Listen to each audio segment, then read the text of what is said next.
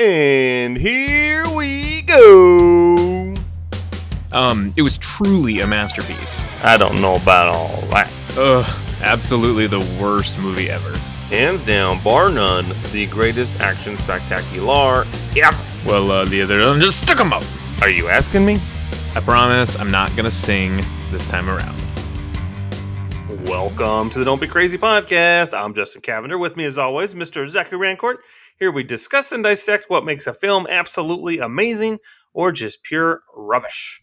All that we ask of each other is don't be crazy. Don't be crazy, Zach. Welcome to Pee Wee Herman's Day. All right. I'm excited. It's the best day. Next to Christmas. it's pretty good. yeah, it's pretty good. Yeah. Hi, Justin. How are you? I am fabulous. No complaints. Long day. Today didn't ever want to end with the work job, but um, I, I got through it. Yeah. So It good. ta- I was just waiting on another. I'm on the middle of a project that requires other people to be done before I can finish. so I'm just like just sort of waiting and waiting and waiting, and uh, oh, it was a process. That's the same with me, man. Um, I have at work, I have some op- open cases, and I'm literally just waiting on people to submit paperwork so I can just close them. And while I'm done with it, it's just kind of daunting. It's one of those things that, like, when your desktop is really messy and you just want to clean it up, I can't do anything until those are submitted. So it's just like, and it makes me anxious. But Yeah, I, know. feel you. I feel you. Maybe I basically different. wrote but yeah. down. Yeah, it's like I basically wrote down everything that I needed to type up into something, like into this other thing. I put it into a Word document so I could basically just copy and paste There and be go. done with the project in four seconds. I'm like, all right, well, I'm just gonna do this and leave it here, and then as soon as it comes through, I'll just be like, bam, Control V, done. These toys are bad. this food is bad. Yeah, yeah, cool. Well, yeah, that's that's interesting. It's um I agree. And today I think was the was today the first day of fall or was yesterday the first day of fall? I think it was yesterday. Okay. So it's interesting here in Washington because the, the foliage is really pretty, but the weather does shift and my allergies also shift uh, coincidentally. So it's kind of a, a bummer. I've been sneezing a lot today and um, I'm not a fan of it. My eyes are starting to itch a lot too. So, but you know, you win some, you lose some, right? Right. There was um this video. You remember the guy where he was on a skateboard and drinking the cranberry juice? Oh, yeah. Listening yeah, to, like, uh, Fleetwood Stevie Mac or Nicks- whatever? yeah, there Yeah. go, Fleetwood Mac. So somebody did that while wearing like this giant pumpkin head thing and had a pumpkin spice latte. and he's riding and the music's playing, but instead of taking a drink, he just like pours it into this giant jack o' lantern cup, like pumpkin face, and it's just dripping all down his sweater and everything. It was so ridiculous. That's awesome. I laughed more than I should have. I was like, God damn it. Uh, you know, I'm not a pumpkin spice fan. Um, uh, I'll I'll eat or drink it. Um, I just think it's gotten a little overboard. I, I, like the culture that's behind it because it's just fun. You know, people get get all PSL and whatnot. But um, I'm not a PSL fan that much. It's I think there are other better drinks out there in the fall. Um, fall beer is really not the best. I think winter and summer beer are my favorites. But um, but yeah, it's uh, I never got on the pumpkin spice train that much. Yeah. I don't really like pumpkin anything. They're um, really? Yeah, I had these um pumpkin chocolate chip cookies once that were friggin' amazing, and no one's been able to replicate the recipe. And but I but when someone asks like, well, hey, what do you want for like your birthday or Christmas? And I'm like, I'll take pumpkin chocolate chip cookies, please. And like, I don't know what that is. I'm like, well, if you really care, you'll Google it and you'll make it, and it'll be amazing.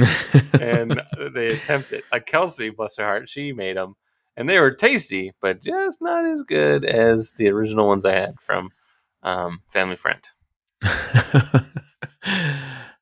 Pumpkin you know, it's- cookies. Yeah, pumpkin chocolate chip cookies. Pumpkin oh my god, they're so goddamn good. And um, it's interesting because so many people say that I'm hard to shop for, and it's like, dude, you don't even need to buy me anything. Just fucking bake me cookies, man. I'll eat them all.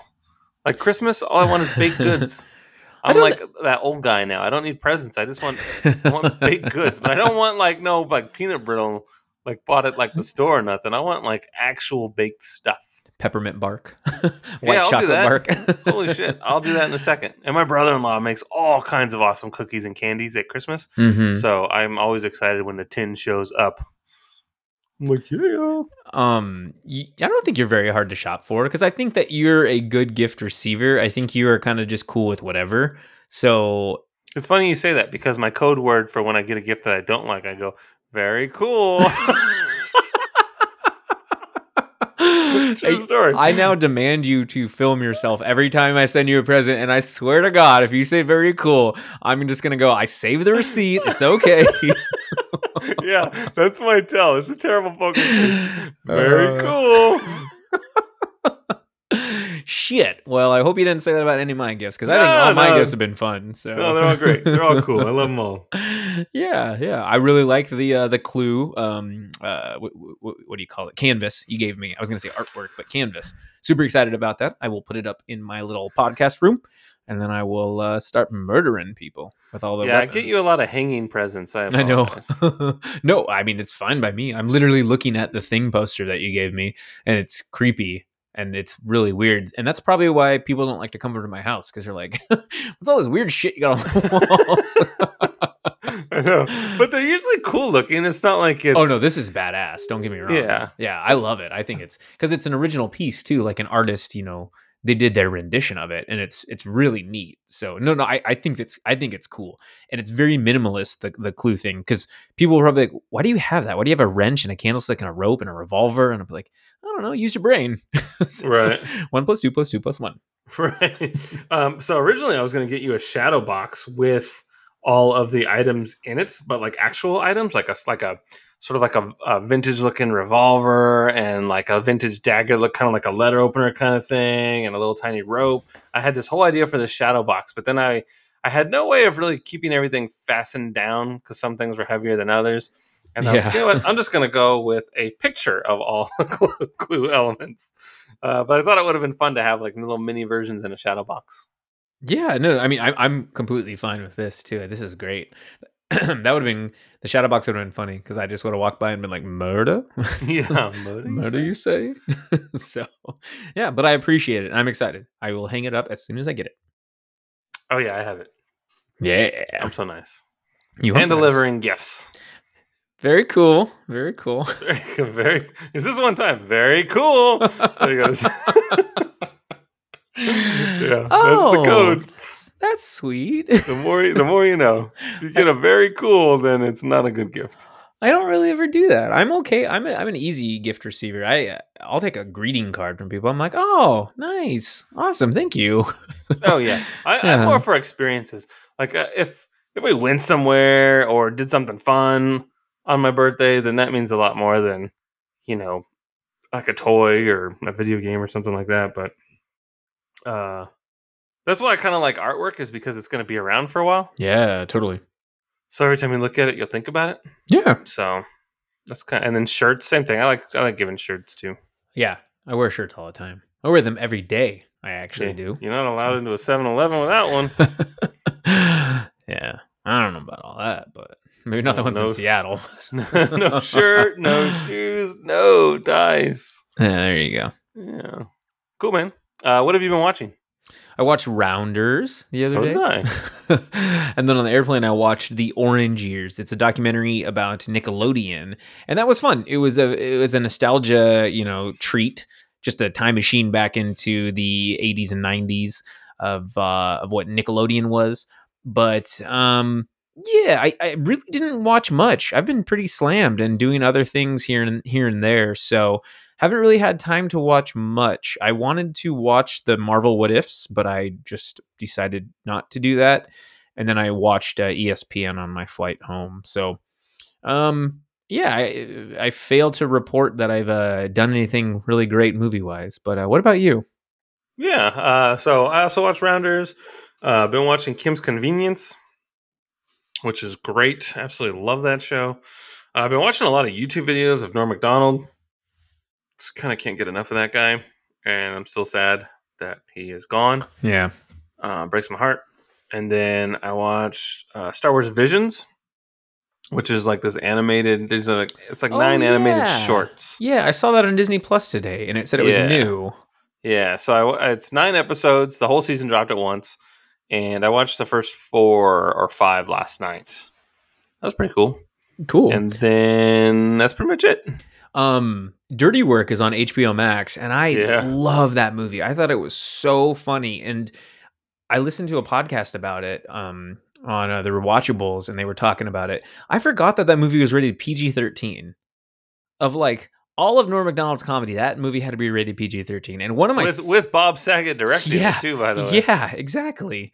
One of my favorite parts in that movie is when the guy from Billy Madison, who is like, "You are awarded no points, and may God have mercy on your soul." That guy is in it. He plays a homeless guy, and he goes off on a monologue, and it zooms in on him, and then Norm Macdonald cuts him off and goes, "Here's your two dollars," because he's a homeless guy. I fucking love that part. Norm Macdonald is, is fantastic in that movie. He's so funny. Just when he looks off, it like just blank stares at things, and yeah, he's um he he will always play you know like in in his movies he always played norm macdonald he could never be a different type of actor he just was himself he was weekend update norm macdonald and Right. Yeah. What's this? the Ver- dry? so dry so freaking funny though so yeah the world lost a good one on that one hmm My favorite part is when they're they're doing the prank on the mob house and they're just holding the fish. Yeah. While all the all the bullets are just firing. he used the chainsaw on me and now he's using it on him and then artie lange is just looking it's so ridiculous. i like don rickles in it too he's like tubby he's like baskin robbins is called and they're down to five flavors now yeah. That's silly. it's so funny i love that but uh, yeah, that's yeah pretty good. Me? Wait, you two are brothers? That's kind of a long story. My dad boned his mom. All right, All right, so it's it's a a short short story. yeah, that's pretty funny. oh, it's so good. But uh yeah, Norm Macdonald, R.I.P. Yeah, sad. And it's sad. Uh, so this week we're going to be doing Pee Wee's Big Adventure from 1985, and it was a couple weeks ago we were talking about this movie, laughed a little bit, and we decided, what the hell? Let's just go ahead and tackle that on an episode of Don't Be Crazy. Film was directed by Tim Burton, who of course you probably know from Beetlejuice and and the Batman there, Edward Scissorhands, frickin' Mars Attacks, a couple of Johnny Depp movies. There's an Oz one in there somewhere. Uh, did he? Yeah, he did the Oz one, right? Like the Oz Great and Powerful. Did he do that? um, I don't think the one that has like the You're probably right though. the guy that cut his hand off in the one movie where he's stuck on the rocks. Uh, uh that's a good that's a good question. I don't actually know that one. Yeah, I don't either. I Is it just called Oz Great and Powerful? I don't know. Um It has uh, who's the guy that James Franco? James he- Franco. he did your favorite version of Planet of the Apes with Mark Oh, yeah. Wahlberg. That's a good one. Yeah. Uh, Yeah. I don't see. Oh, I know what you're talking about. Yeah, yeah, yeah. It's newer. It has like Mila Kunis and Yeah. um Did he do that movie? no. Oh my god, did- I forgot he did. did. Alice, he did Alice in Wonderland. yeah, He did Sweeney Todd. yeah. He did Dumbo. He Who did. did the Oz movie? I don't know actually. Uh, I think it was called Oz the Great and Powerful. Oh, Right? okay. Oz Yeah. Great. I, I don't yeah. know. I, Yeah, yeah, yeah. I- it looked like a Tim Burton movie. Because he definitely did Alice in Wonderland. yeah, that was uh 2013. And he- uh, Guess it was Sam Raimi. It it was your buddy. oh, that's right. Yeah. That's who it was. Sam Raimi. yeah. Yeah. There was I a whole about that. So whole- he did whole do bunch of deadites in that movie. Yeah, So- yeah, yeah. So he did do um the other one though, the other Johnny Depp movies. He did the uh Edward Demon Barber of Fleet Street, and he did yeah, of course Edward Scissorhands, but then he also did um Alice in Wonderland. And he did Corpse Bride. I believe Johnny Depp was in Corpse Bride too. He played Yes. the voice of uh of the main dude. And he did the Charlie and the Chocolate Factory one too. He's creepy in that movie, Johnny Depp. I don't like his teeth. Scares me. Yeah. My goodness. I know, right? Yeah. So a lot of lot of stuff. He's a busy man. He did Big Fish. I know. It's one of my favorites. Ah, cry every time. Retweet, retweet if you Ah. cry every time. And Dumbo. That movie. Damn. I didn't see the, the new Dumbo. Mhm. only because uh, two reasons. One, I love elephants so goddamn much, but the beginning when he's separated from his mom just breaks my heart. I hate it so much. I hate circuses. I hate the the the animal abuse, but I'm not going to get into that right now. But I Yeah. hate it. Hate it. I hate it. Hate it. But I didn't want to. I didn't want to see an even realer version of an elephant, you know, go through this horror of the circus. yeah. So I opted out, Well, there you go. which is weird. I'd never really. I don't do that too often, where I just say, you know what, I'm not going to watch that. Usually, I'll give anything a chance, but that movie just uh, not my cup of tea. Yeah. and I won't stand for it. But the movie was written by Phil Hartman, Paul Reubens, and Michael Varhol. So it's cool that Phil Hartman, uh, you know, got an early break in this movie. Uh, he's even in it, which is cool. Fun little cameo. Love the Phil Hartman, and I was devastated the day that he died. Yeah, he was. terrible. Uh, God, he was so funny. Yeah. Very, very sad, but yeah, he was uh, amazing. And I mean, he was one of those actors that I didn't realize had such a impact on my formative years. I mean, you know, from The Simpsons to SNL to just different movies like Jingle All the Way and stuff. He was in so many things and so funny and yeah, very, very sad. As I got older, I was like, man, and I learned about what his fucking wife did and stuff. Yeah, it's just um very, very sad. But Phil Hartman there, good guy, uptown all the way. Uptown all the way. Uh, the cast includes Paul Reubens, Elizabeth Daily, Mark Holton, Diane Salinger, and Judd Omen. So there you go. Critical reception. Are you ready for this? Have you seen this? Heard about this? The movie is at a whopping 87% on the old Rotten Tomato meter That's there. good. I know, that's a lot higher. If you would have asked me, like, if you would have said, Justin, Pee Wee's Big Adventure, Bubby. Rotten Tomatoes, 30% higher or lower. yeah. I would have I would have been torn on my answer. and this is a whopping 87%. I was very surprised when I saw that. I'm like, is this the real Rotten Tomatoes or is this some kind of punked site? Am I getting punked right, Right. now? right. yeah. I know, it's crazy. I I am blown away when I saw that. I was like, no fucking way. Good for them. Get the fuck out of here. Yeah, no, I cannot. Um, so we'll go over and uh, we'll do the start with the negative. So we'll end on a high note. Time Magazine. Have you seen this? You heard about this? They said, "Fair warning: this movie could induce terminal boredom in adults and rot the minds of the young." Oof. Yikes! Wow. Did they even That- watch the movie? That is not kind. Uh, let's see here. Uh, Washington Post says Pee Wee's Big Adventure isn't a movie, but a collection of found objects from the garbage heap of low culture. oh, yikes. Yikes! Holy shit! Whew. So Empire Magazine, they got it figured out. They say Burton's first feature revels in the weird, the unpredictable, the infantile, and the absurd. A dazzling debut. So Hmm. yeah, it's worth noting this was his his uh, first film. Yeah. How about that? Um, let's see. David Nusair, who I believe we've referred to a couple of times from Reel Film Reviews, says Tim's Bur- Tim Burton's first and best movie. Hmm. Wow, His best? That is a. it's a bold statement. Yeah. Let's see if it pays off. wow. Yeah. Okay. And then one last one from the Christian Science Monitor says uh, it's a true original, a comedy maverick, and I don't use that word lightly, uh, maverick, unless I'm talking about the Top Gun there. or quoting. Never mind. We'll get into something else. Uh, it's a true original, a comedy maverick that looks and feels like no other movie I know. Hmm. Well, there you go. there you go. Right on. Yeah. Sarah Palin used to call uh, herself and McCain mavericks. Uh, I don't know about all that. Yeah. Maybe she was We're watching. a couple of mavericks. Yeah, maybe she was watching Maverick the night before. Jodie Yeah. Foster. See. um, cool. Okay. Well, here are some fun trivia facts for you. Well, Oh can wait, wait, no, no, no. I, am? I'm dumb. I'm. I, yeah, I am so sorry. Easy, eager little beaver. The budget was six million dollars. It grossed forty million in the United States and Canada. Opening weekend, it did four point five. Worldwide was forty million. How about that? That's a lot of money Yeah, for a six million dollar film. for a thirty percent of what your estimate would be on Rotten Tomatoes. That's pretty good. Yeah. I was wrong. yeah. Uh, Minty Comedic Arts did a really good top ten on this too, by the way.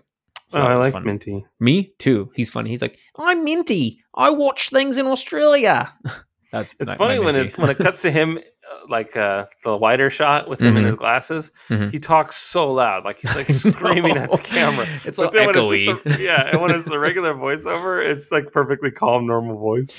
It's so funny. He's funny. He's like, but then I thought that was funny. How about that? Yeah. yeah, he's funny. I like him a lot. It's just it's such low production value, but he has so many followers, and I watch the shit out of him. So he's he's great. Couple years ago, I could not. It's the only thing I watched on YouTube because he already had like you know 200 videos or something. Yeah. So I just just kind of went down the list. Yeah. Yeah. No, he's he's great. I've seen a lot of his shit. So. Yeah. Um, okay, well, here's some trivia. So, Tim Burton and Paul Reubens uh, brought on Danny Elfman as composer after Burton had attended concerts by Oingo Boingo, of which Elfman was lead singer and songwriter. Elfman was originally apprehensive, having no formal music training, but he was assisted by Boingo guitarist Steve Bartek as orchestrator. Elfman later said that hearing his music performed by an orchestra for the first time was one of the most thrilling experiences of his life. Oingo Boingo. It sounds like a band that's right up Justin's alley. I um I don't know I don't know many Oingo Boingo songs. Sure, you do. You know, Insanity. That's the one where it's like the kids choir singing. Like, I'm so sorry. Please forgive me. Who do I pray to to straighten out this problem? Okay, so there's that one. there's like weird science. oh yeah, I love that one. You know, you know that one. Yeah, yeah, yeah. Um, you know, um, My creation is real. you know, do you have you heard Little Girls? Where it's like, Uh. I love little girls. They make me feel so good. Ooh, I don't know. That's a weird song. oh man! Uh, then you have Dead Man's Party. It's a dead man's party. Who could ask for more? Everybody's coming. Leave your body at the door. Have you heard that one? no. Uh, oh, it's so good. And then there's like just another day, where it's like it's just another day, just another day, oh, just that one I've another heard. Yeah. yeah. There's a smile on my face. Yeah. Oh man, I fucking know all their songs. This is, I, those are like their hits. that I thought you would know, but I guess not. Just the hits. Or no, yeah, no deep deep tracks Deep- only. no no hits. oh man, no, Oingo Boingo is fucking awesome. Man. Okay. I saw yeah. one time. I saw this bumper sticker that had like it said Oingo Boingo, and it was like this, like this K Rock sticker, which is a which is a radio station down here, like almost Mhm. six point seven in the LA area, and it said like Oingo Boingo, like ninety three or something like that, and, and, and K R O Q, and I was like, oh fuck yeah, dude! Like honk if you love Oingo Boingo. Honk if you're horny. I honked. Gas brake honk. Well, uh, did you know that this was Tim Burton's directorial feature debut, and he had previously directed some short films, but uh, this was his first real big movie. That's great. Fascinating, Yeah, because he did like some stop motion short films, right? Mhm. Yeah, yeah, and actually, the Disney Channel picked up, or the Disney Channel, Disney picked up them. Um, let me look and see what it's called. I think it was uh, Vincent. Is is Yeah, what it was yeah, called? yeah. yeah. because that's that's um that Frankenweenie or something like that is kind yeah. of like based on that. I think. Exactly. Yeah, yeah, yeah. It's the same style that he uses throughout his films. Yeah. So uh, the drive-in sequence was filmed at the Studio Drive-In, formerly located in Culver City, California. The studio was built in the 1930s and was the first drive-in theater constructed in California. It served as a set for several films, including Grease, and it was closed in 1993 and demolished in 1998. No trace of this drive-in remains, and that is interesting. I wonder what's right there now. Probably a Starbucks. Probably a In and Out or something like that. You know where the weight room is? Yeah, I'll, I'll check it out.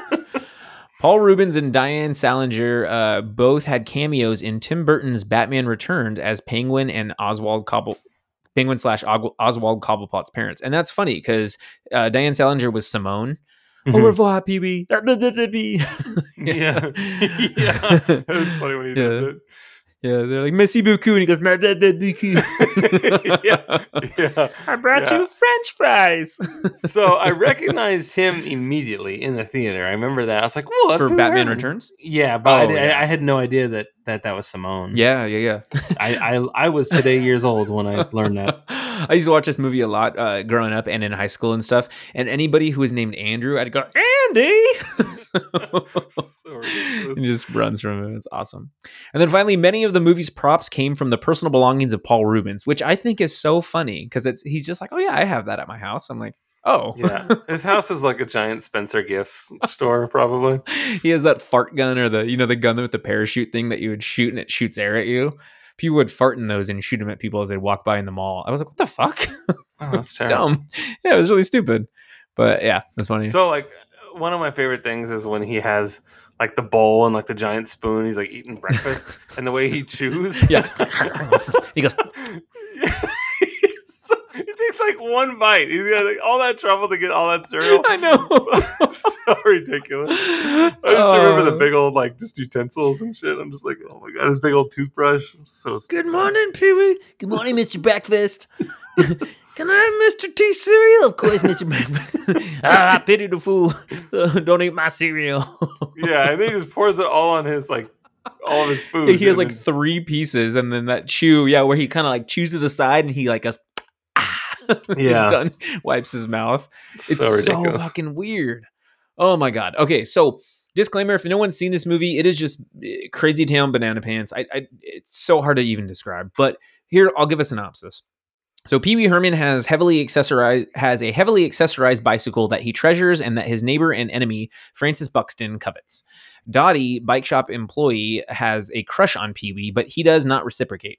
Pee Wee's bike is stolen while he is shopping at a mall, but the police tell Pee Wee they can't help him find it. Pee Wee thinks Francis took it and confronts him. Francis's father convinces Pee Wee that Francis did not steal the bike.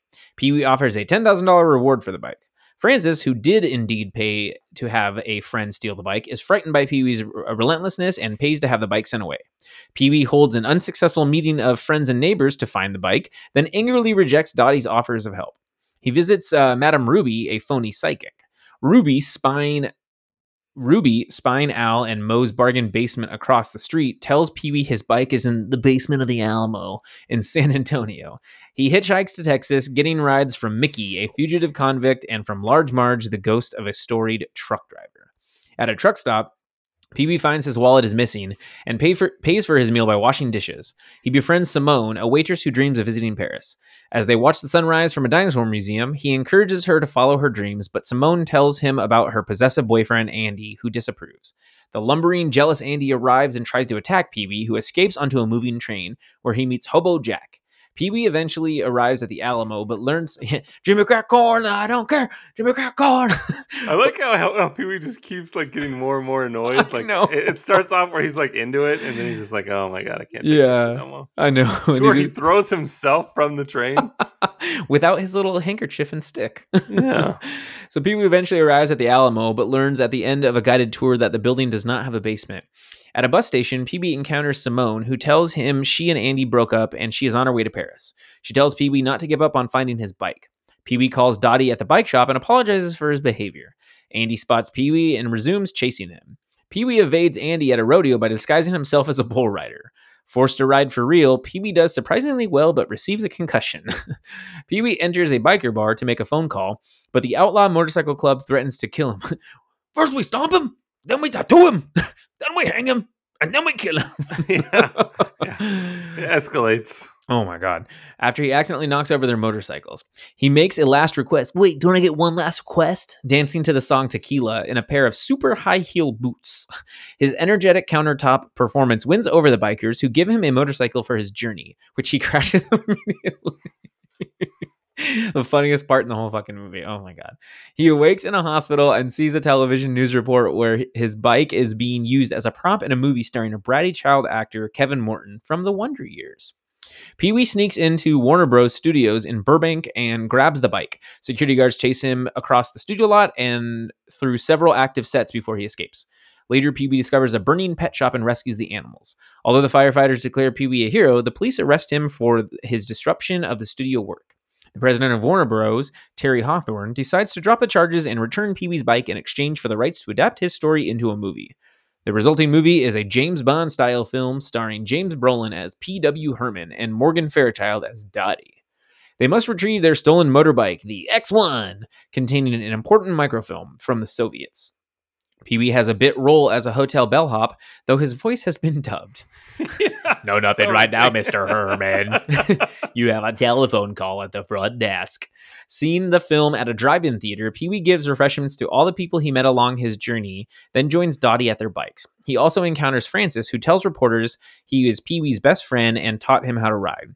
Francis claims to be knowledgeable about Pee Wee's bike, but accidentally sets off one of the bicycle's gadgets, catapulting himself into the air. Pee Wee says he wants to leave the drive in, and Dottie asks why he is not staying to watch the rest of the movie. But Pee Wee answers, I don't have to see it, Dottie. I lived it. Right. He and Dottie then ride off together, silhouetted against the screen. That is a off the rails synopsis that goes from point A to point Z very, very quick. it's all over the place. But um, but Justin, what I want to ask you is when did you first see Pee Wee's Big Adventure? And did you ever watch the TV show Pee Wee's Playhouse? Yeah, my goodness. So this movie came out in 85. I saw it sometime between 85 and 87. And I only know that because I saw it be- while I lived in San Diego. It was on TV a lot. And I was a little boy. I would have been seven years old, seven or eight. And um, yeah, it was crazy. It was hard for me to get into when I was a kid. Uh, it was kind of off-putting. you know, I, I, saw it. I laughed a couple times, but I just remember thinking it was just not necessarily in my wheelhouse per se. yeah. And uh, when I did watch uh, Pee Wee's Playhouse, uh, but not like regularly. If it was on, I would watch it for to like a commercial and then switch to something else. Uh, you know, I, I, was quite familiar with some of the props and like the chair with the face on it, and yeah, um, Laurence Fishburne. I didn't know it was Laurence Fishburne at the time, but I remember the you know the cowboy guy that would come over and everything.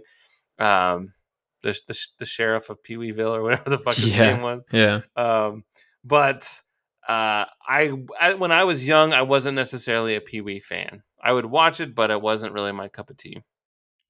It was a weird show. It, it was. I mean, like, and I, I know I say that, and and looking at shows nowadays, or I mean, even in the past ten years, they are pretty absurd like look at Blues Clues. You're like, okay, well, it's a dog and a guy looking at the screen, and he's breaking the fourth wall and asking us to find clues. Like that is so weird on paper, but it worked so goddamn well. And I think this was just a product of the '80s that that that really hit people, and and some people absolutely loved it. He was an uh, absurd oddball character who had a high pitched voice and wore a really tight tux or uh, suit with a bow tie. It just was very odd. Yeah, the talking couch, like mm-hmm. the fish would talk. It was just it was weird. So yeah, I mean, I watched Pee Wee's Playhouse, but I think it was more so as I got older. I watched Pee Wee's Playhouse, and then I saw the movie, and I'm like, oh my god, I love this movie so much. But it was not a good film. Or I remember it not being a good film. I'm like, this is a garbage movie, and it's hmm. so fucking weird. It's just absurd.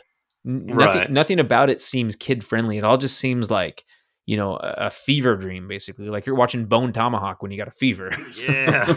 Cowboy Curtis. That was Laurence Fishburne's name. I had to look it up. I was like, what the hell is there his name? Go. He used to go by Larry Fishburne back in the day, too. Oh, man. Um, but yeah, you're right. Because, I mean, it was just weird. As a kid, there was nothing relatable. Like he was, he was fun in his own weird way to where he would, like the whole eating breakfast thing and brushing his teeth. He's doing routines that are common in your household. You know, taking a uh, I would say taking a bath, but I guess he doesn't really technically do that. But you know, he yeah. gets up out of bed, he he gets ready to start his day, he gets dressed, he brushes his teeth, he eats his breakfast, uh, feeds his dog, um, and it's all things that you know kids would know how to do. But I was never into kids shows. Like I, I never watched Sesame Street. Really, I wasn't into um, Mr. Rogers' Neighborhood.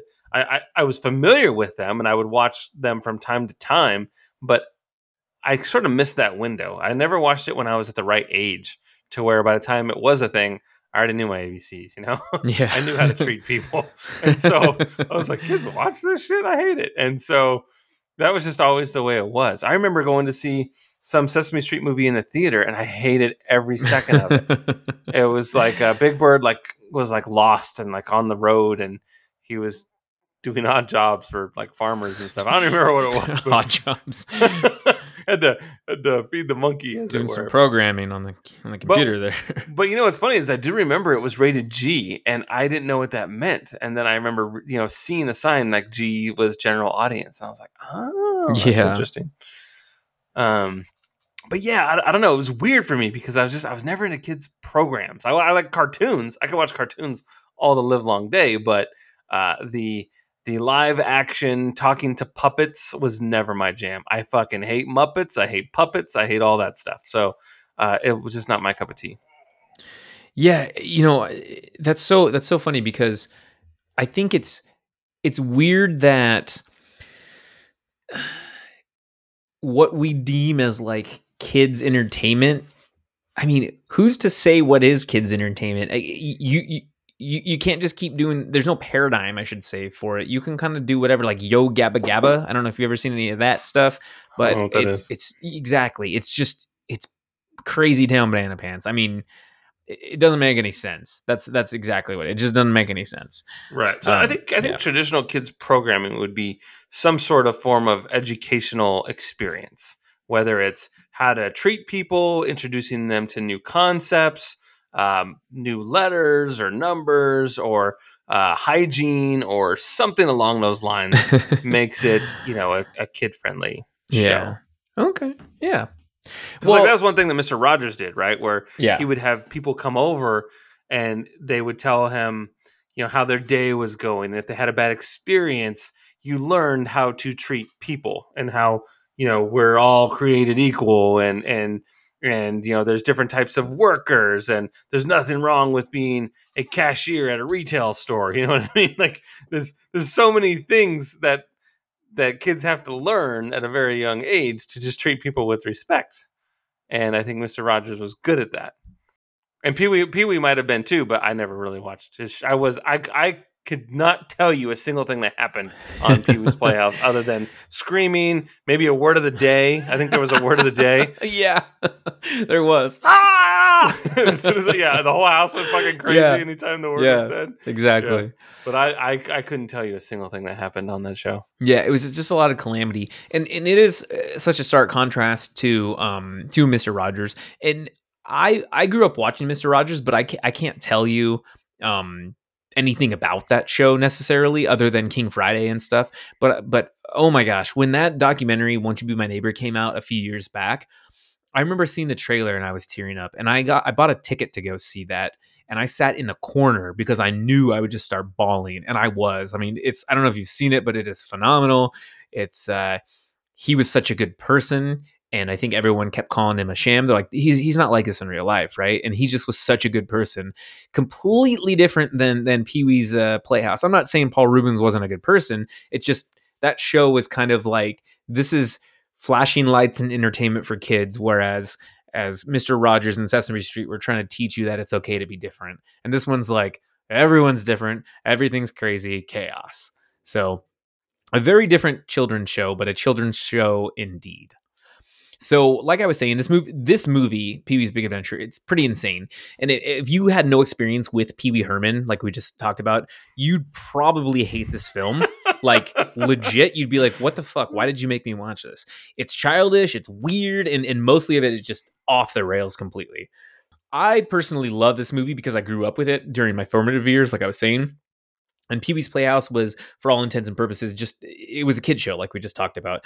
And as I watch this movie now in 2021, and back when I was a kid, eh, you know, in like 15, I'll just say kid as 15, I noticed there were quite a few disturbing images and adult moments in this movie. The movie's rated PG, but in the 80s, that might as well have been PG 13, a whole grade up. That's pretty intense. What genre, Justin? What genre do you think this is? More importantly, what audience is this trying to capture? Uh, I'd I'd actually classify this as like a dark comedy. Yeah, right? I think it's very much akin to dark, like the Fargos and the Heathers and and the Welcome to the Dollhouses. You know, like it's it's a- it's a totally dark movie, especially when he's like inter like once he loses his bike and he's losing his mind and his world is like crumbling all around him. It's really sad yeah. and like he goes crazy and no one's taking him serious. He ha- they all they all support him. Like they all come to his house for the the town meeting to, to find out about his bike. But when he's got like two hundred fucking pieces of evidence, Q, scale model of the mall. yeah, you're like, whoa, calm down, guy. and knitting, and knitting, and Yeah. knitting. Yeah, so he's like he's like ra- you know his he's uh, like a raving lunatic at that point, right? Yeah. He's totally lost his mind. His his world has ended, which is akin to like a child, right? Like Mhm. you can't have this toy or whatever. You can't go to this party. Well, my life is over, right? Glad frog. Yeah, everything is it's over. I might as well just go upstairs and die because my life has ended right now. You have killed me, and uh, yeah. that's what it was for him with his bike. yeah. Um, and that's and that's really sad. He's not interested in relationships. He's not he's in his own little world, you know, and uh, and it's really sad. And everyone wants to be a part of his life, but he he just he's he's not cut out for that. He's doing his own thing. We're we're living life on his terms, which I think is interesting. But I do think it's a dark comedy. It has a lot of really weird moments. Uh, but uh, you know, it also has some heart to it too. Like when he was having that conversation with Simone about chasing her dreams, and she needs to do what's what's important for her. You're never going to know until you try. I mean, there's there's some messaging there, and yeah, it's all stuff that kids need to know. I mean, sure, you can you can dream to be an astronaut or a fireman or being a big a Hollywood movie star or something, but you have to try in order to do it, right? So I think there's some messaging there. Right. And he learns humility on his road trip. Like he he tells Dottie, he apologizes, you know, like she just wanted to help and and he learns to be humble for the most part. But Yeah, he even tells her that. yeah. Um so But then I- when she wants to yeah. go on a date, he's like, I know. Where- I can't hear you. Yeah. If you can wire me a bus ticket, that'd be great. so yeah, I agree with you with the dark comedy. Um, like after he does the whole exhibit Q, all that kind of stuff, and then he's walking through the rain, and they're like, "Hey man, you're an outsider. We don't take outsiders." And he goes, yeah, like a literal boo hiss. "Oh Yeah. boy, it's um, it is really dark, and there are moments when he has like dream sequences, like when his bike is all uh, in shambles." And the clowns are pushing it in through like the emergency room. The doctor's operating on it, and he has a clown face. Dude, when I was a kid, I was terrified. I did not like the imagery, and so that's I think what I was was kind of getting at with this is it's it's so weird because uh, much like how I think you and I have talked about Gremlins a, a bunch before, that's technically like a kids movie, Gremlins, but that movie is terrifying. Right, it, it could easily be an R-rated movie, Dude, it's so scary and it was on the Yeah. Disney Channel all the time. Like who the eight- hell 80s scary, man. That's how they. That's a, that's a genre. 80s scary. Yeah. Like that lady dies, right? Doesn't the the lady get killed? The, the lady who's just a really mean lady or whatever. I- I'm doing a bad job. Oh, yeah, the old lady. Yeah, in Gremlins? yeah. yeah, Yeah, she yeah. She's terrible though. Yeah, but but still, she doesn't deserve to die. like it's it's just She's a lot. terrible. She lived a long life of being horrible, so it's, it's okay. We can laugh about it. We can now. laugh about it now. so this movie is, is so interesting because you know while while Pee Wee Herman uh, Pee Wee's Playhouse was a, a kids show. I think this movie took a lot of liberties and we're like, we're going to kind of expand things. And there were a lot of adult jokes. So when I sent you an Instagram video of Pee Wee dressed up, he's like, What's the problem, officer? Dressed up as Yeah. like a, a girl. And then there's the joke in it that I didn't get until now when Mickey looks and, and he sees Pee Wee just dressed up after they kind of escaped that little thing. And he kind of smiles. He's like, Ooh, she looks good.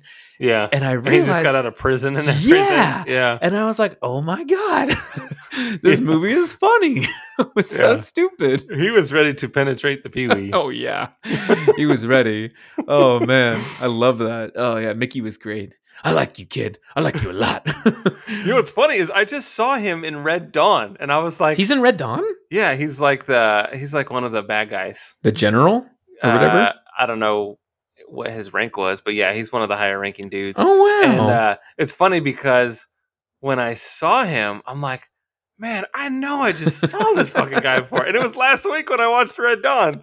So I was just like, I couldn't place it. It was hurting my face. And so I had to pause it and I looked him up and I was like, oh my God, I knew I just saw this guy. Except he didn't escape prison in Red Dawn. So. But what's funny is it's a bit of a time warp, right? Because those movies almost came out the exact same time. yeah. And so he looks the same. So that's why I was like, what else could I have possibly seen this man in where he looked just like that? It was tripping me out. Oh my god. Here you go, Mickey. One soda. And one foot long. yeah, wink. Wink. Yeah, wait a minute.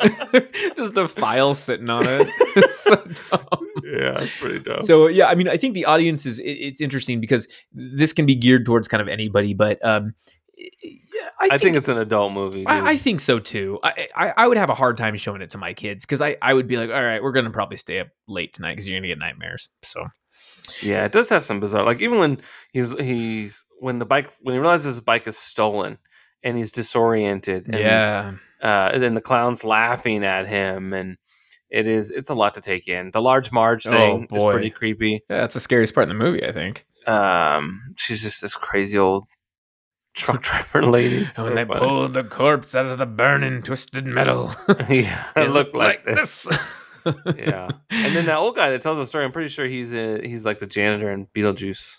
oh, when he gets to the bar. Yeah. Oh, and I, I grew up in that neck of the woods too, by the way. So uh, where the dinosaurs are, yeah. uh, that's a real place. That's, uh, that's like Cabazon. Uh, Oh. Cabazon. oh, okay. Yeah, yeah, yeah. And uh, It was in the movie The Wiz Wizard. The Wizard, yeah. Yeah, and that's what's funny though. Uh, check this shit out. So that you know how it was like a big restaurant that said "eat" really big on the side of it. Yeah. It was really that existed, and I remember when we were when we moved out to Twenty Nine Palms and we passed that. I'm like, dude, this is where fucking Pee Wee Herman was at, and it was so funny. I'm like, eat. Where have I seen that? I'm like, and then I see the dinosaurs. I'm like, oh my god, this is where Pee Wee Herman was. Oh, it was so funny. I didn't know that. That's great. Yeah, one hundred percent. Giant fucking red letters on like the white roof. Eat, so the Wow. truck drivers could see it from like a mile away. You know, Okay. so so stupid. Oh, so you know it's it's pretty crazy to think that this is Tim Burton's directorial debut. We all know Tim Burton. Um, you know this is the the legend who gave us Batman, Batman Returns, Edward Scissorhands, and A Nightmare Before Christmas, to name a few.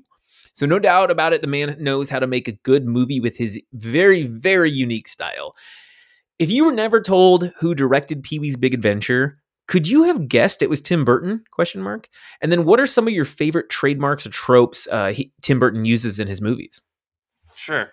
Um, I mean, I feel like the whole hindsight thing. You know, it's it seems like it's obvious that it's Tim Burton, but a lot of his signature stuff wasn't quite there yet. Aside from like the like the invasive music where you're just like like the dun dun dun dun dun dun dun dun. dun. it's so loud. I'm just like Jesus Christ, and like when the door's knocking to like that beat and everything, I'm Yeah. just like Jesus clink, clink, clink, and he goes clink, clink, clink, clink. so and like the close-ups, there's a lot of close-up. There, there is a lot of Burton s Dutch stuff, angles but, and stuff. Yeah, but like his color palette d- isn't in this movie.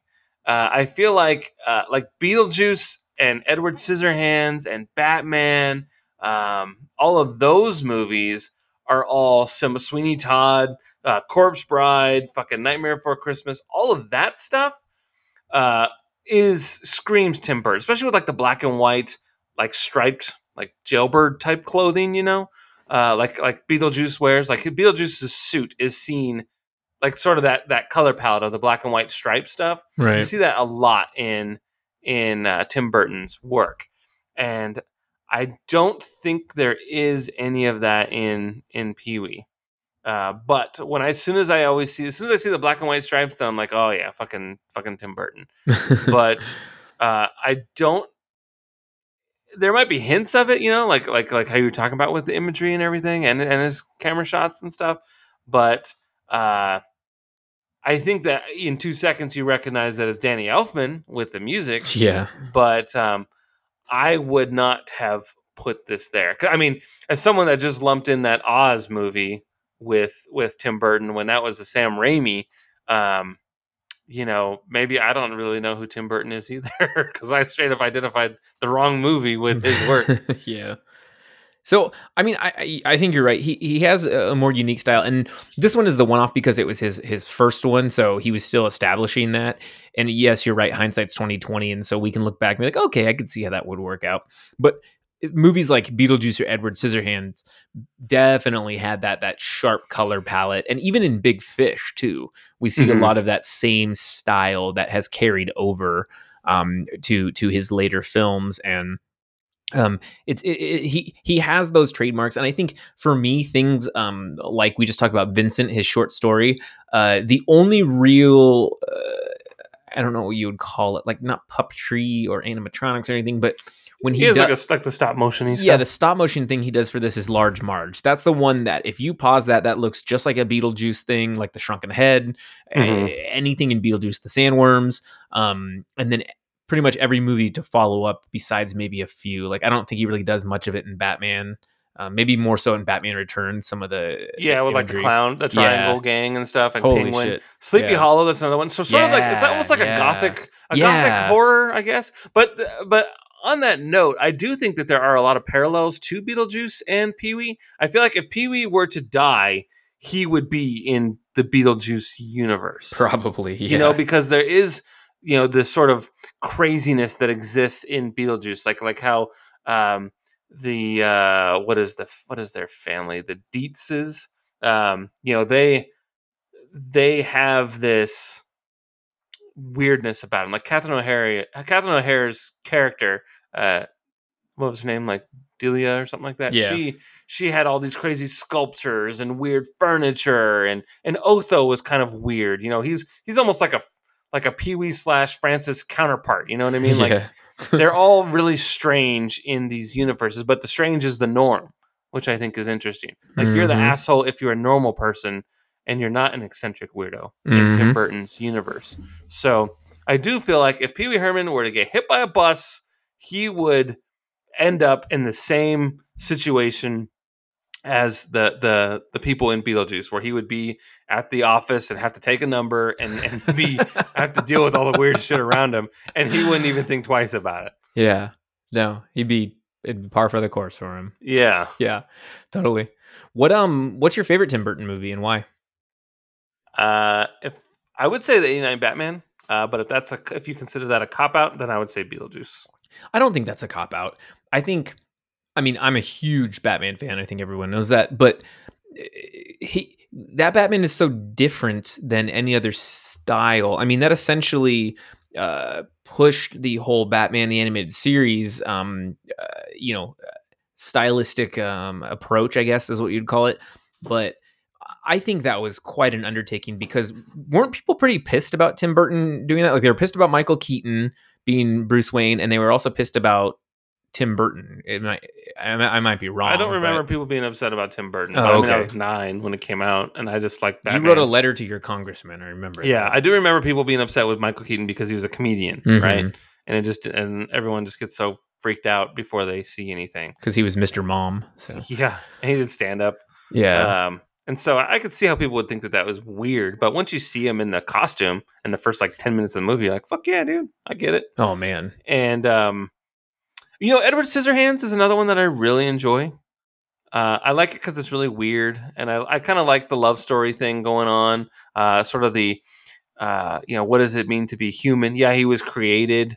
Um, and I like how there's sort of this mythical approach. And I like how well, she's an old woman telling the story. And Yeah. sometimes you can still see me dancing in the snow. Like it's almost like a fairy tale in a lot of ways mm-hmm. and I really like the neighborhood. I had a fucking Edward Scissorhands moment one day when I was coming home from work, and fucking four other cars with me were going down my street and pulling in their driveway, and I was just like, "Oh my god, this is fucking Edward Scissorhands right now." I am living in suburbia. This is so weird, you got your lawnmowers out at the same time. Yeah.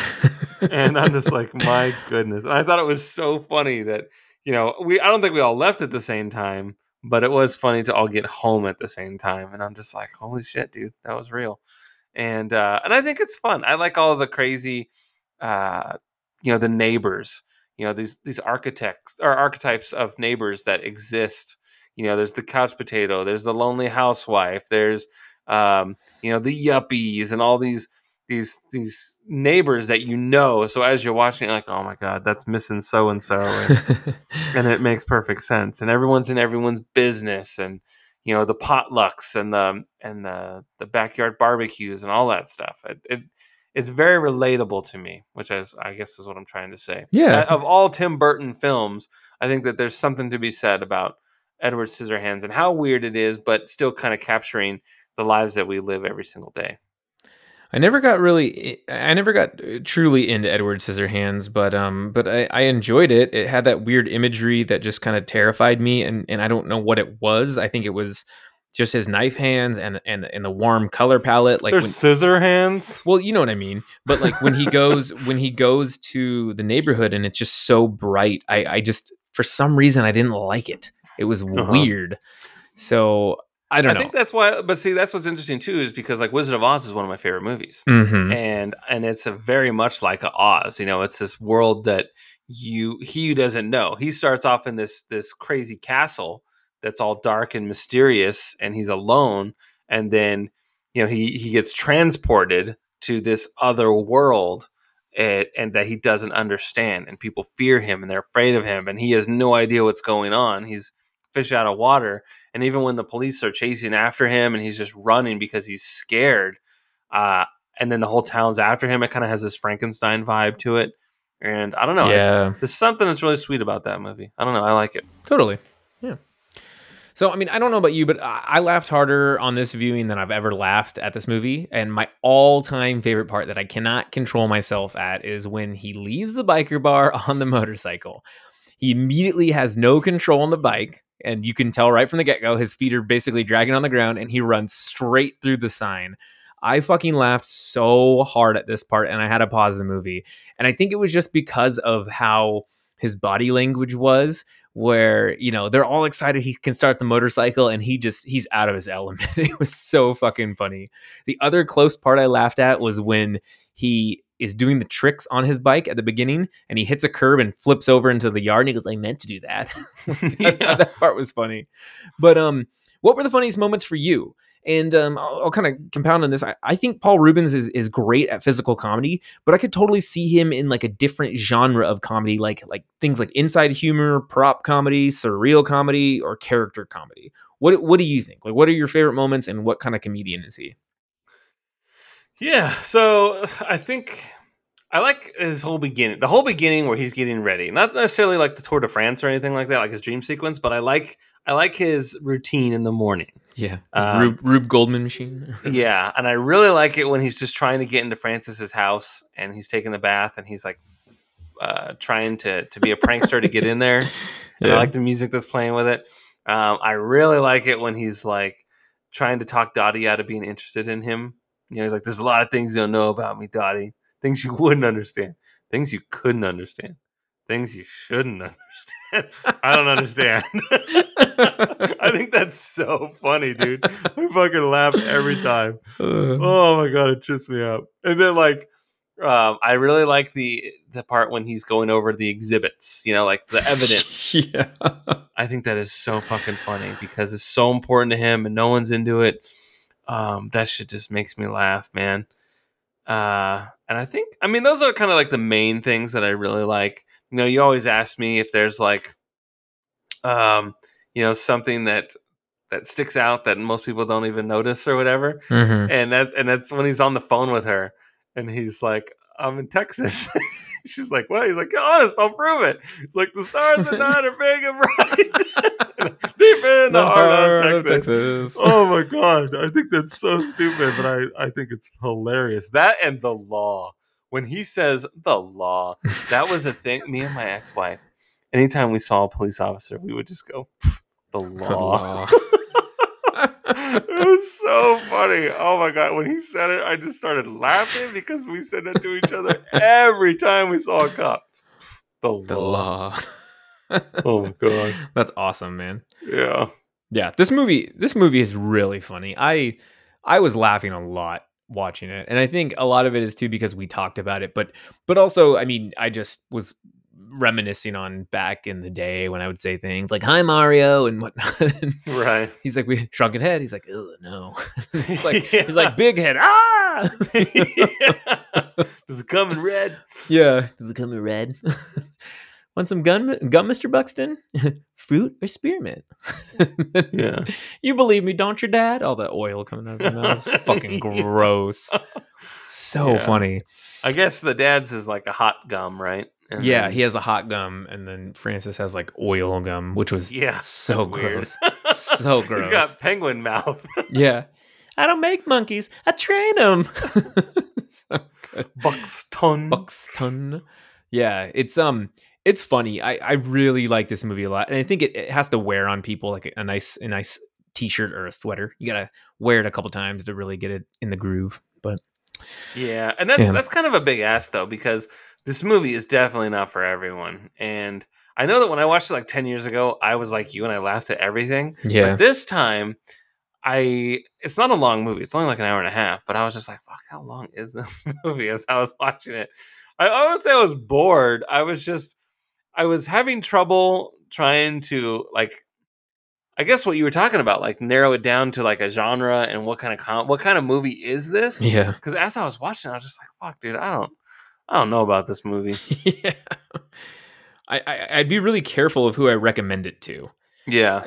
I yeah, like if someone was like, "Hey, we're gonna watch it with kids," like like Gabbytron, if he was like, "Hey, I'm gonna watch it with my kids," I'm like, I don't know about that, man. like, Right. you might not want to.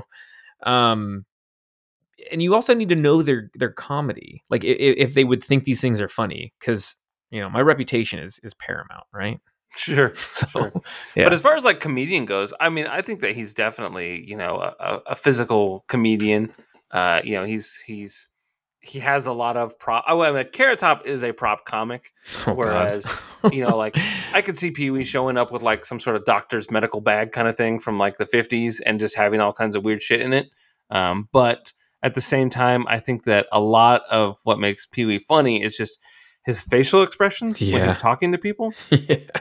And and then when he his excitement levels you know like he goes from zero to 60 it very fast so i think that's a lot of what makes him funny I laugh every single time he does it, the tequila scene. Just his little how he's doing the around the waist kind of thing. oh yeah yeah yeah Um, so With fucking hands? funny. Yeah, Yeah, funny. his dance is great. It just looks so uncomfortable, but i like it when he, when he shushes the crowd he's like i'm trying to use the phone I'm trying to use the phone. it's so funny they're like who the fuck is this guy Uh, then we tattoo him, and then we hang him, and then we kill him.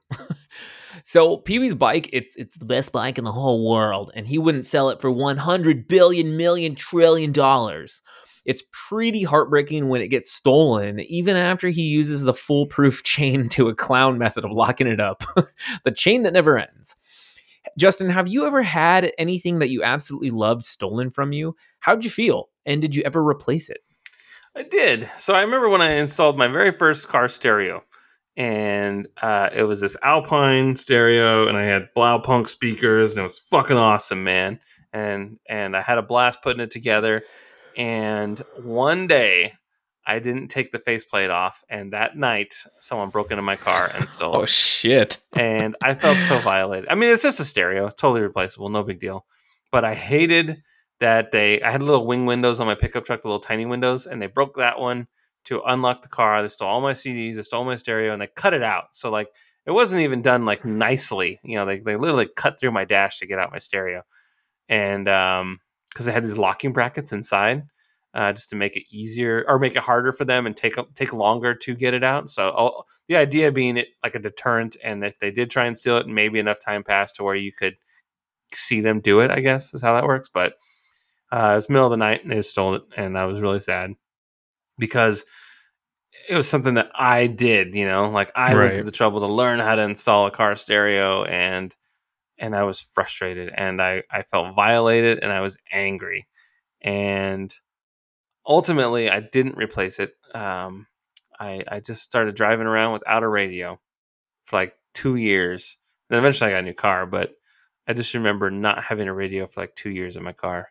Was so mad. Yeah.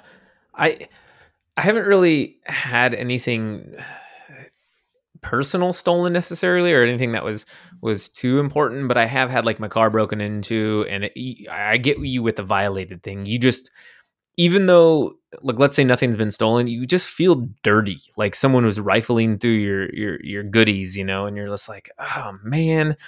And it at the end of the day it's just stuff, but you kind of it just feels weird.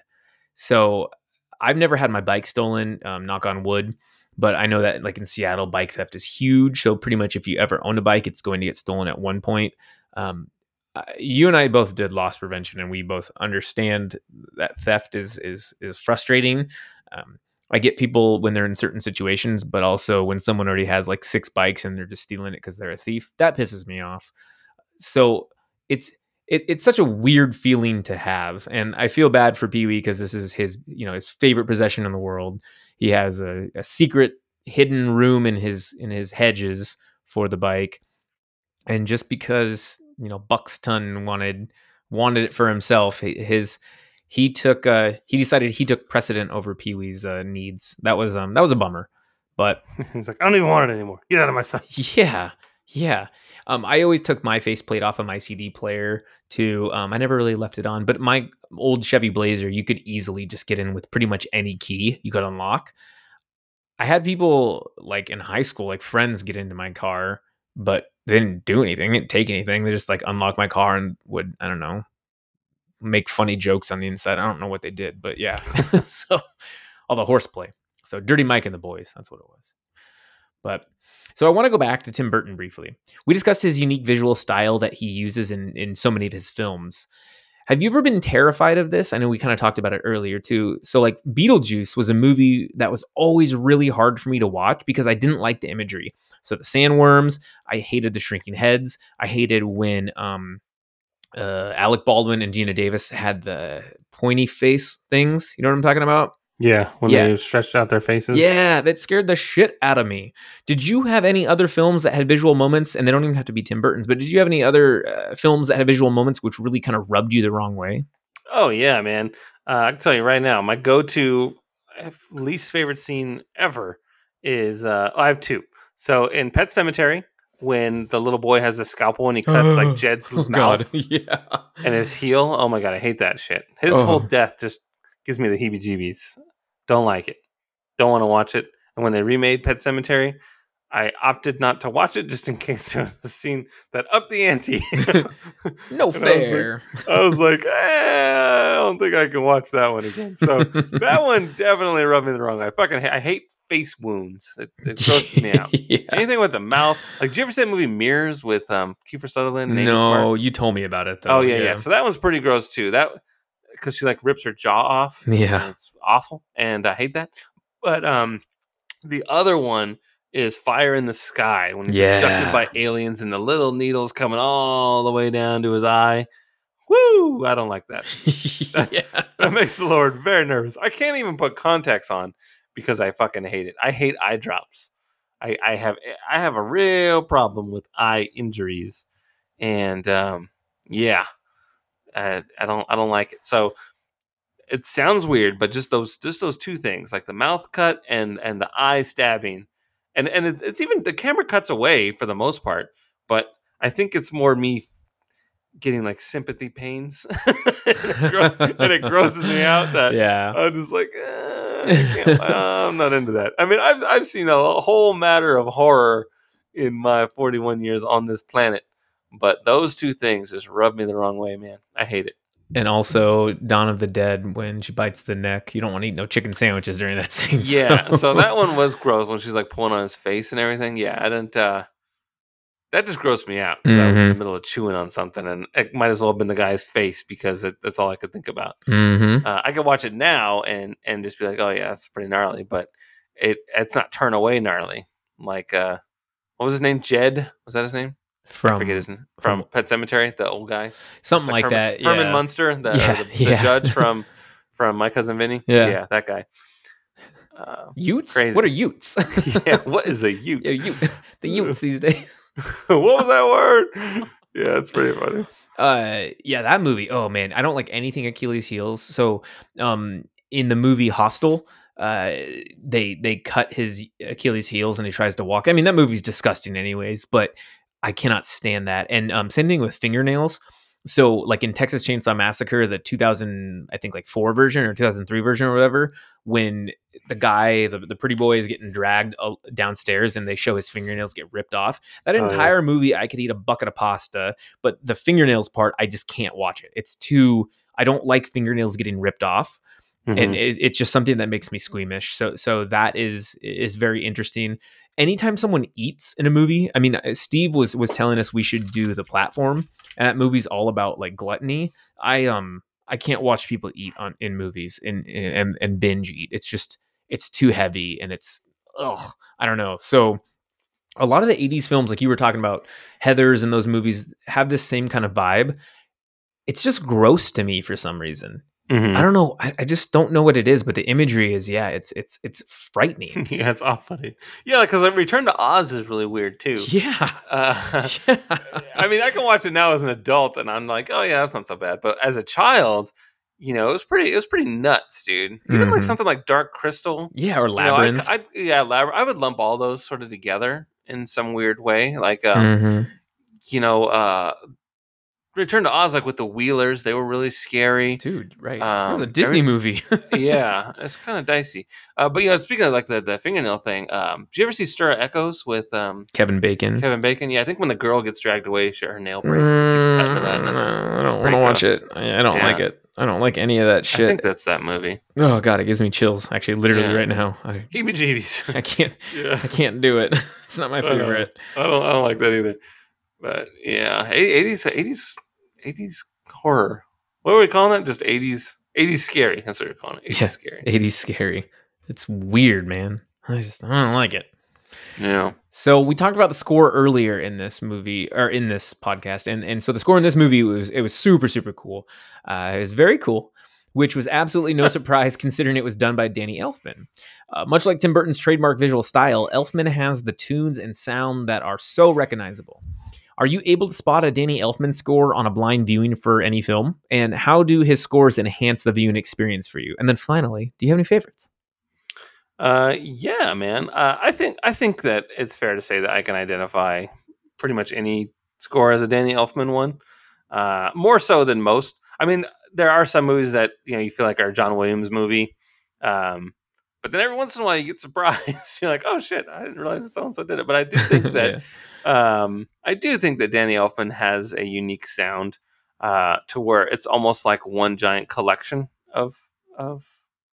You know, like in fashion, when there's there's ten different outfits, but they all sort of are cohesive and they go together. I feel like a lot of his scores are like that too, and Mhm. so I think that it's fair to say that I could probably identify a film or a score as I heard it going in blind that it would be Danny Elfman. Yes. Yeah, he has that kind of high pitched and, and whimsical and and kind of adventurous sound Mhm. um, that's just so different.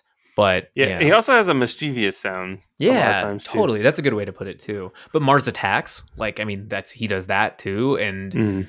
it's the same thing. I mean, him and Tim Burton, it, it goes hand in hand. It's like it's like lamb and tuna fish, you know, it goes hand in hand. So I, I think they had a falling out at one point. really, Yeah, oh, well, that's a bummer. mean, they might have rekindled their relationship or whatever, but I do think that there was a gap. Do you have any favorites of Danny Elfman's? The Like any, any favorite movies or anything like that? Or, yeah, his Uh, scores from certain movies. Oh movies. yeah, yeah, yeah. So like Nightmare for Christmas is probably my favorite. That's a great one. Um, love it. Um, I would say that uh, 89 Batman themes pretty pretty solid. Beetlejuice is another one. Um, those are all great, man. I I dig I dig the Danny Elfmans. Yeah. So it's funny because like I'm a diehard Simpsons fan. I've seen The Simpsons probably 10 times through like every season up until like probably season 20. But Mhm. anyways, um you know, obviously his his is one of the most recognizable um, theme songs of any TV show. Sure, and it sounds like Danny Elfman. Oh my me, god, man. yeah, exactly. Um, but the thing that I, whenever I think of Danny Elfman, the first film that comes to mind is actually Men in Black, and we talked about this before the show. But for some reason, Men in Black was was just there because I remember it flying in, and uh, it was like kind of written in the stars. Um, he watching that movie. It, it, it, it it's basically a a um archetype of what Danny Elfman would do for for it. You know, it's aliens and just out of this world shit. Aside from the whole Will Smith song, and Danny Elfman scores that movie very well, and it, it makes it fun. That's what he does. He just makes movies fun. I think that's how it enhances my viewing experience, at least. Mhm. It doesn't seem like the stakes are super high. It just seems like cool. Right. I yeah, I, I don't know, but but but uh, Mars Attacks. I mean, Edward Scissorhands. It has a great score. It's really beautiful at times, and then it's really, you know, heartfelt and and, and it's kind of scary. It's he just goes all over. And then the Batman score. I mean, how can you argue with that? You know, that's one of the greatest. So Sure. You know what's funny is he did do the music for Oz the Great and Powerful. Oh wow. And maybe that's why I thought Tim Burton did because of the music. That's so funny. Yeah. I I think that's hilarious. Oz the but Great he's and done he's done a lot of scores that you know looking back like as, as I'm looking at them I had no idea that he did them. Yeah. You know like like non non crazy movies. You know like um uh, I just I just lost it. I apologize. Hold please yeah. No worries. looking at his IMDb page, you know, like when I see something like um, "The Girl on a Train," right? I didn't I didn't know that was him. I didn't know that he did music for Avengers: Age of Ultron. I didn't know that he did um, uh, Real Steel. Who? Uh, Danny Elfman did Real Steel? Yeah, Oh wow. yeah, I know, right? So I mean, he's definitely done stuff that like what would be you know like non Burton esque films. You know, he's got a, he's done a lot of stuff. Like Milk, he did Notorious, Oh, yeah. Wanted, Ugh, The Kingdom. it's my favorite James McAvoy movie. Yeah. Fucking Creed. So I mean, that's that's crazy.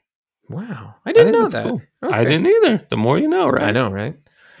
Fascinating. So when this movie was released, you know, it didn't fare well with critics, I'll say. And and this is 1985, so this is 36 years ago. Um obviously with Rotten Tomatoes, it's an 87% and and and we're just fans and so it fared really well. But Justin read some pretty shitty reviews where people didn't even watch the movie and they were out of this they're out of their minds. In fact, one of the most famous film critics, Gene Siskel of Siskel and Ebert, he absolutely despised it. He said, For me, Pee Wee's juvenile humor, I guess, works better in seven minute skits. That's the only conclusion I can draw from my negative response to this movie that just didn't make it for me. What a dick. You know, clearly he was very wrong as this movie became a comedy classic that made good money and it featured on top on many top comedic film lists. We seem to discuss Siskel and Ebert on this show pretty often, actually, when we do our critical reception portion. Most of the time, these dudes clearly miss the mark with their cynical and tone deaf reviews. I know this is somewhat hypocritical since you and I are essentially reviewing films, but sometimes film critics can be a huge issue. I think it's a polarizing one for sure, but let's discuss this. Do critics hurt films more so than they help? And are they being too tough or serious instead of just having fun and relaxing? Like, what do you think? Yeah, I mean, I do think that there's a balance there. I mean, for some reason, critics exist, right? We all have an opinion, right? Before it was you had to work for a newspaper to have a voice, but now the internet lets everybody, any asshole with a microphone, can have a podcast and talk about movies, which is exactly what we do, right? But uh, I remember listening to a podcast that had Danny McBride talking about um, Land of the Lost, Yeah. and that movie was a was a was a critical failure before it even came out. You know, like uh, they're they're slamming it like the day before it gets released, Oof. and then everyone's like, "Well, I guess I don't need to see this movie," and it literally hurt the box office. And that's and that's when you have Will Ferrell and Danny McBride, two of the biggest comedy names, right? Mhm. And they can't even get a movie off the ground because critics are saying how terrible it is, right? Mhm. But then on the flip side of that, that sometimes there's a movie that you never even heard of that critics think is amazing, and you're like, oh, well, I'll I'll give it a shot. Uh, and I, I think that I think that there are pros and cons. Uh, you know, and uh, specifically with like as far as this show goes, there's been a lot of movies that we've done that people had never heard of before, and then they went on and watched it and either loved it or hated it. But the cool thing is that they watched it because they had never even heard of it before, and I think that that's one of the the unique things about the voice of critics is it introduces you to things that you might not knew existed.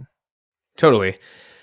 It's you know because they they do they have a certain pull and they're in a certain light where people are like, well, I trust this person's opinion. Like for you, um, I I trust your opinion on certain films because you have a different way of looking at things, but it's hard to argue with with people like Siskel and Ebert because they're held in such high regard and they have such I don't know rapport um, and clout. But But they're um, from Chicago. I- I Chicago know. don't like movies. I know, and it, which is so weird because even like the, the Watchables podcast that I listen to, whenever they do things like they didn't like Shawshank Redemption, I'm like, are you kidding me? That's like one of the greatest movies of all time. It's just, yeah, it's so fucking it's- it's- absurd.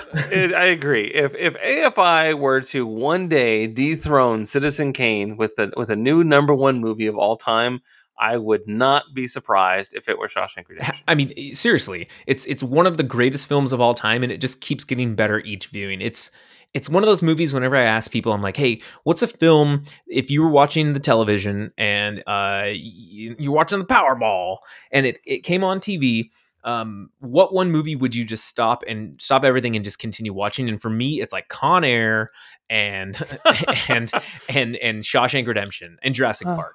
But I mean, I will always watch Shawshank, but I feel like because it was on TNT, for like 15 years. It would be on at random moments, and I watched the shit out of that movie.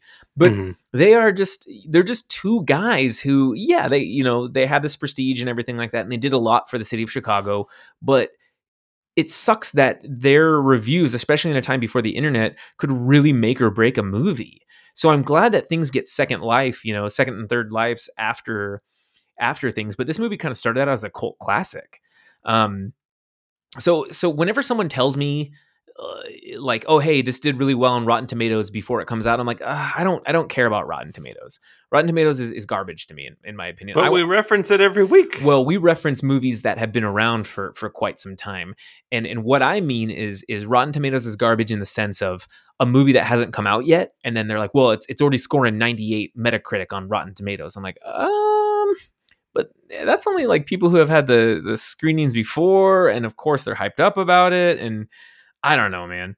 I think it's i'll listen to reviews but i always try to go into a movie with just my my own um i don't know validations maybe? Something. Mhm. so it's uh it's interesting for sure.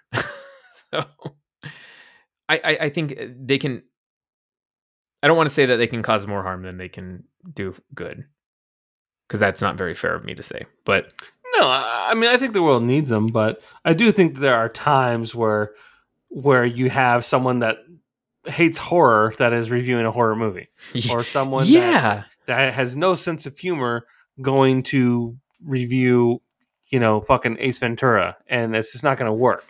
you know what I mean? shallow and pedantic yeah, yeah. exactly. Yeah. And so I do think that if let's just pretend for a second that you run some sort of of of blog or website or entertainment source and and you have a film review section i would hope that you had multiple writers available that liked different things and that were subject matter experts on those genres to go watch those movies. I would like i wouldn't trust my sister to write a review for a horror movie uh, because she doesn't she's not into it so of course she's going to have a negative experience before she even gets started.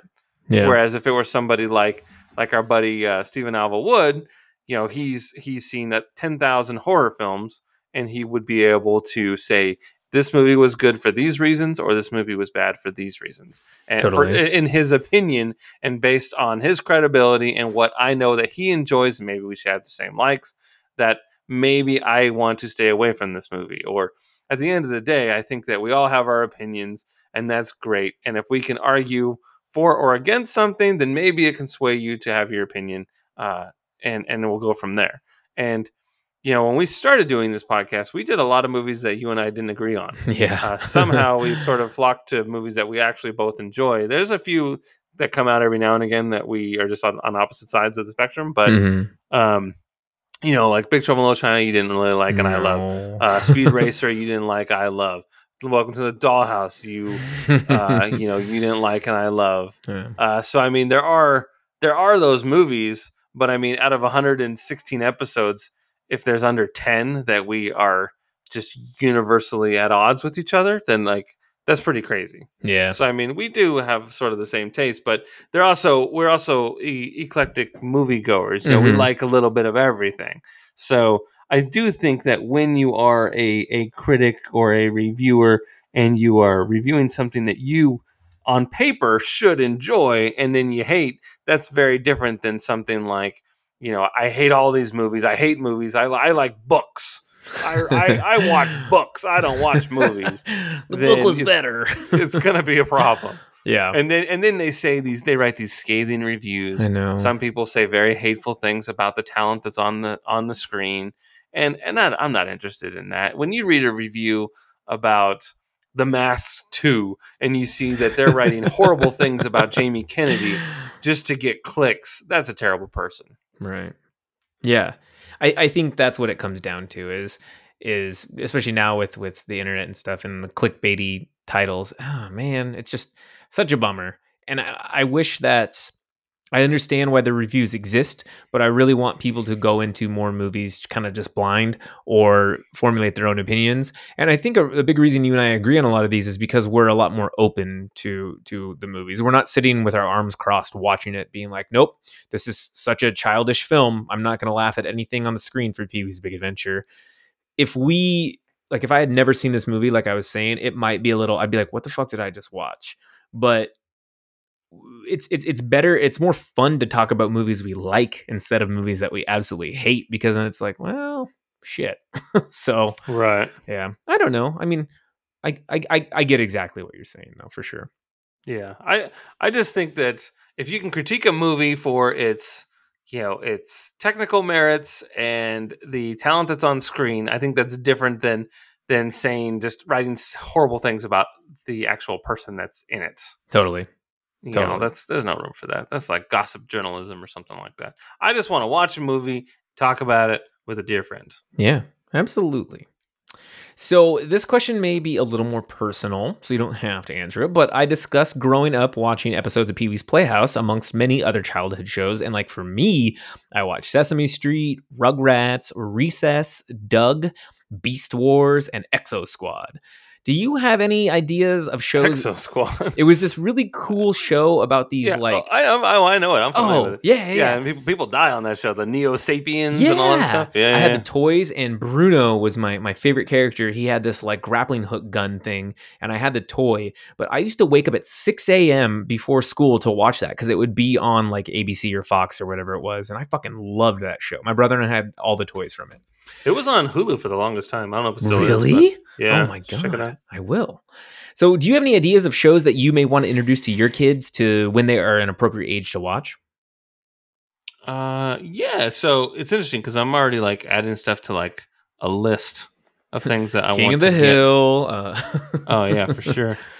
Um, they might need to be older to enjoy that one, but um, like stuff that I watched when I was a kid, like I love the the '66 Batman. Like I fucking loved it so goddamn much. I just I I always had to to watch the two episodes to find out what happened. You know, stay tuned. You know, same bad time, same bad channel, that stuff. Yeah. um, the old Disney cartoons, I fucking love all of them. The same cartoons my parents watched when they were kids.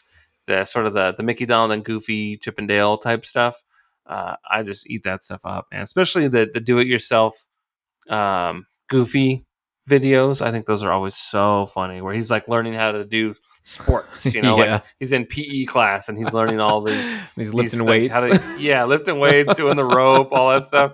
I think it's so fucking funny. Learning how to dive, yeah. uh, just all that stuff. Uh, or then when the three of them are on some adventure together, like the like uh, Mickey's trailer, or when they got yeah. to build a pirate ship or some shit. Uh, there's just all that stuff so funny, and and nothing, you know, things work out for Mickey, but you know. Donald is just at its wits' end, and he's pulling out his feathers, and he's so mad, and he just wants to start fights with everybody. um, you know, you just see all these different types of people and uh, or animals, I guess I should say. But I just love all that stuff. I think it's so fucking funny. Mhm. So hopefully they'll be into that. Uh, I was really into like the Hanna Barbera cartoons, you know, like Mm. the Wacky Racers and uh, things like Jetsons and things like that, Flintstones. But the shows that had like laugh tracks, I always thought that was kind of weird. Like it was done in front of a live studio audience, but it's a cartoon, so how could that be? like who's laughing? Who's who's laughing at this right now? Uh, and I like Scooby Doo a lot. I like the kids off on adventures and and foiling old grumpy men. I Mhm. always thought that was fun.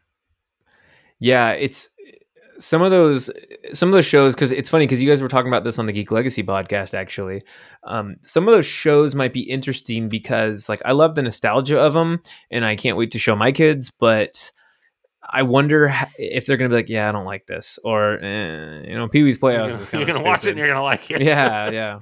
Yo, Yeah. yeah. it's and that's and that's fine because like I never got into Peanuts. Like I couldn't stand Charlie Brown. I was like, what a fucking loser this kid is. Like I hated everything about it. I hated his attitude. I hate him how he was just like he gave up all the time. I'm like, what is this kid's deal, man? You're such a Debbie Downer. Try to be a positive Pete every once in a while. Chuck, what the fuck?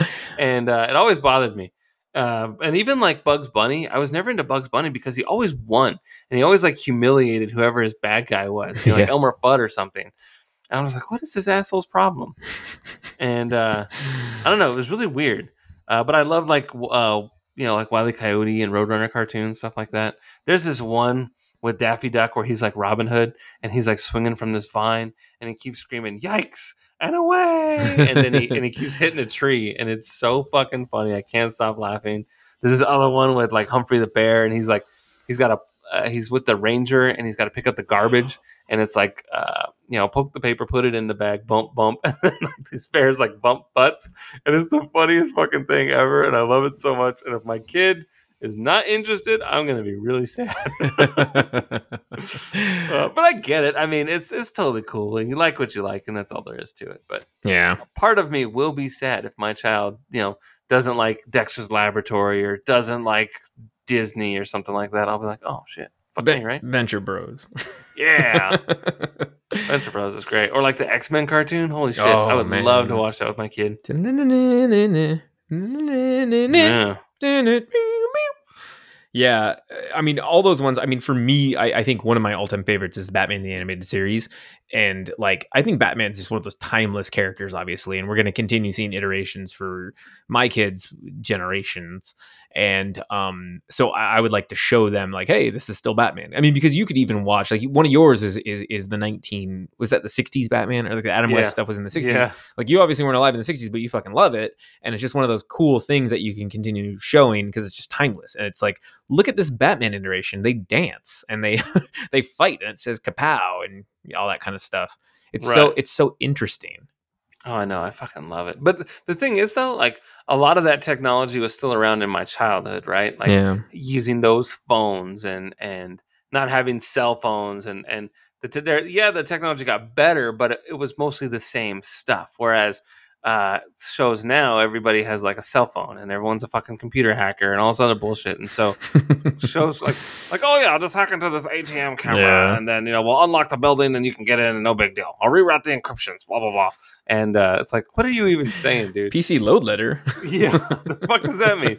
And so that kind of shit always bothers me. But you're right. You know, uh, the Batman the animated series is incredible, and I love that show. I have I own them all, and and I I, I watch it regularly. It's so good. I even like Batman Beyond. I think that show is fucking awesome too. yeah. Um, and and I hope that they like those shows as well. But if it ends up being fucking Doc McStuffins or whatever, then I have headphones. I'll, Yeah. I'll listen to something else. there you go.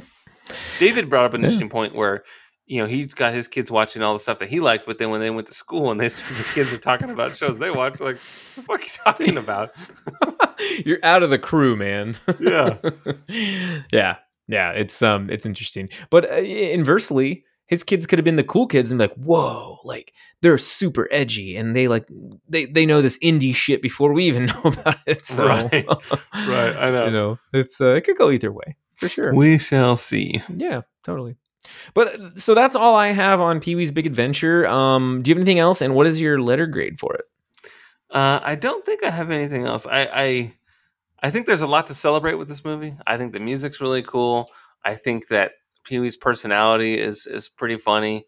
I like how he just overreacts to things, like you were talking about with the different heads, where he didn't like the tiny head doing the big head camera. Ah! uh, I like how he's he's very engaging with his audience. You know, so when you ask who's this movie for, I, I honestly think it's for everybody. Yeah. more so for adults or or younger people, but um, I do think that there's something for everybody, and and this movie is a bit of a riot. I I could not classify it other than a dark comedy, and and I do think I do think that it's fun that we're not able to classify it in its own little weird way. I think that that that says something uh, about the comedy. Uh, you know, good comedy is timeless. Phil Hartman was one hell of a comedian.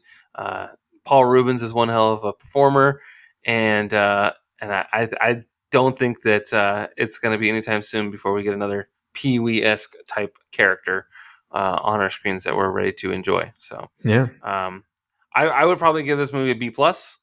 Um, I, I do think it's great, and if if you have ninety minutes, then definitely check it out. It is uh, what is it streaming on? We saw it on HBO Max. HBO Max. Yeah. So yeah, Yeah. Um, I'm to go a little bit lower and just give it a B. It's more because like I absolutely love this movie, but I love it for my personal reasons. It's not a good movie necessarily. It's just a lot of randomness and it, it it, it's short, which is great. So it's a good watch. But I mean, I'd have a hard time telling someone to watch this. And like, I know friends who are like, "Man, that movie scared me as a kid," or it's it's just it's hard to recommend. And, and like when I look at the big picture, it's not like a good movie or anything like that, but it's nostalgic for me, and I like it. So it, it it's a B for me, I think. All right, that's fair. Yeah, totally. But um, cool, man. So take me home tonight. Is that what we're doing? Are we I don't know. at the Suncoast? yeah, at the Suncoast Video. Well, thank you for listening to the Don't Be Crazy podcast. Remember, uh, we have um, Twitter. Remember to follow us on Twitter at DBCrazyPod. and Instagram. Ooh, oh yeah, and Instagram and the InstaFace. Uh, DB Crazy Pod on Instagram. We post lots of fun pictures like room for one more, that kind of stuff. And then uh, That was funny. I like. I like that. That was really good. Um, Edgy Armo, that is Justin's Twitter handle, and at Zach Dale 60 that is mine. And those are also our Instagram handles.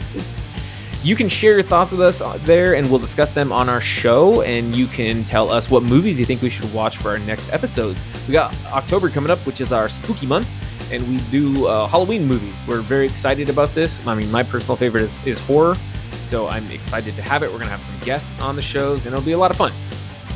So much fun. Uh, please be sure to leave us a five star rating on Apple Podcasts if you enjoy the show. Please also be sure to check out the Geek Legacy podcast with David, Randy, and Justin. They just had a funny episode where like half an hour was just Randy and David talking about toys. I was like, know. I was I like, almost cut it all out, but I was like, you know what? Fuck it. They spent the energy talking. I'll leave it in. it was great because David was like, "Hey, I'm high off of the fumes," and I, I, I listened to it on my run, and I'm like, "Jesus Christ, they're still talking about the Razor Crest, and they're still talking about God knows what, green jacket, gold jacket, who gives a shit?" So, I know. It was literally 28 minutes. It's 26 minutes on the podcast because I had to edit out some like intro Yeah. stuff, but literally 26 minutes of them just going on and on about toys and 3D printing and stuff. It's so funny. I thought it was funny. I really enjoyed it, so it was cool. But anyways, yeah, please be sure to check out the Geek Legacy podcast. A lot of fun there. It's uh, it's a romp. Two thumbs way way up. Uh, just please don't be crazy. Thank you for listening. Thank you so much.